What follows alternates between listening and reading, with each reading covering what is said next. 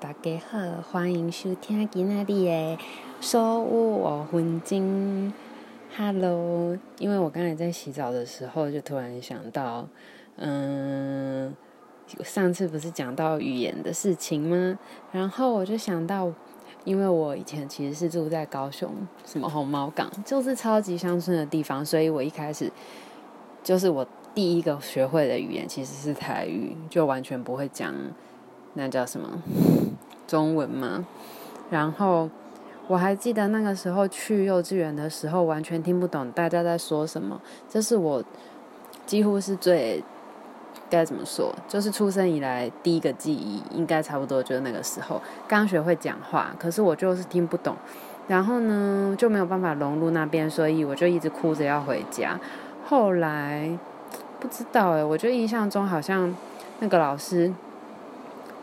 我就常常一个人，然后后来我只要一讲台语什么，那个老师好像就会修理我什么之类的，详细我也忘记了，但我印象中是不太好的。总而言之呢，后来就是因为小时候学习能力很强嘛，所以马上就也学会了中文这样子。后来呢，虽然我们家里我父母亲都会讲，都是讲台语，可是跟我们永远都是讲。中文这样子，然后，嗯，所以呢，在我长大，就是后来一直到什么上大学、高中这段期间，我其实真的很少讲台语。可是很有趣耶，就是我大学的时候做了一个国科会的计划，然后那个时候就要在台南访问一个社区，然后那边的人全部都是讲台语，因为我要访问的人刚好就只会讲台语。然后我已经很久没有讲了，可是。我就觉得人类的记忆真的很有趣，就是我一开始还是有点咬牙，就是卡关。可是，在在讲了一下下以后，我马上就变得非常的认真嘞。就是我已经这么久没有讲了，虽然我跟我阿妈还是会讲啊，可是就是那个流畅度有差。但是，嗯，我就觉得小时候好像可真的应该要学很多语言。总而言之，我就是很快的又可以融入那个。用台语讲话也很流利的状况，可是我根本已经日常生活中不太需要讲台语，所以我就觉得很特别，嗯，跟你们分享。然后呢，我还想要继续讲啊，就是韩国人呢，很多人都会说他们很团结什么的，可是后来我看也有人说，他们只是不敢跟别人不一样。其实我觉得这个也是很有可能。其实我一开始是先认识很多韩国人才对韩国产生兴趣，因为就觉得他们的个性跟我们很像。但是我一开始也有很惊讶，就是为什么所有的韩国人都有很共同的食性，就是他们吃的从，喜欢吃的东西几乎一模一样。就是比方说台湾，即使。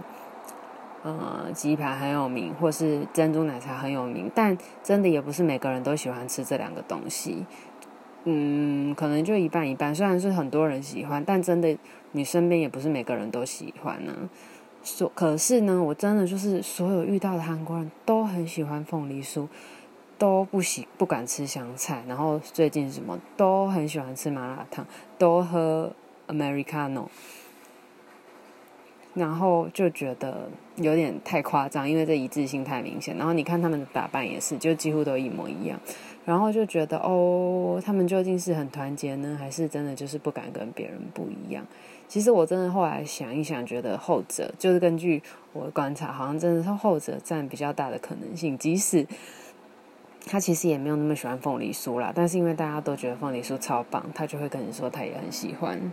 还有他们也很喜欢芒果，就几乎没有遇到不喜欢的人，就很特别。然后呢，就说他们很爱国，我觉得也是真的。就是像现在中日贸易战嘛，我们的老师就一个女生，就也说她就是要把日本机票退掉。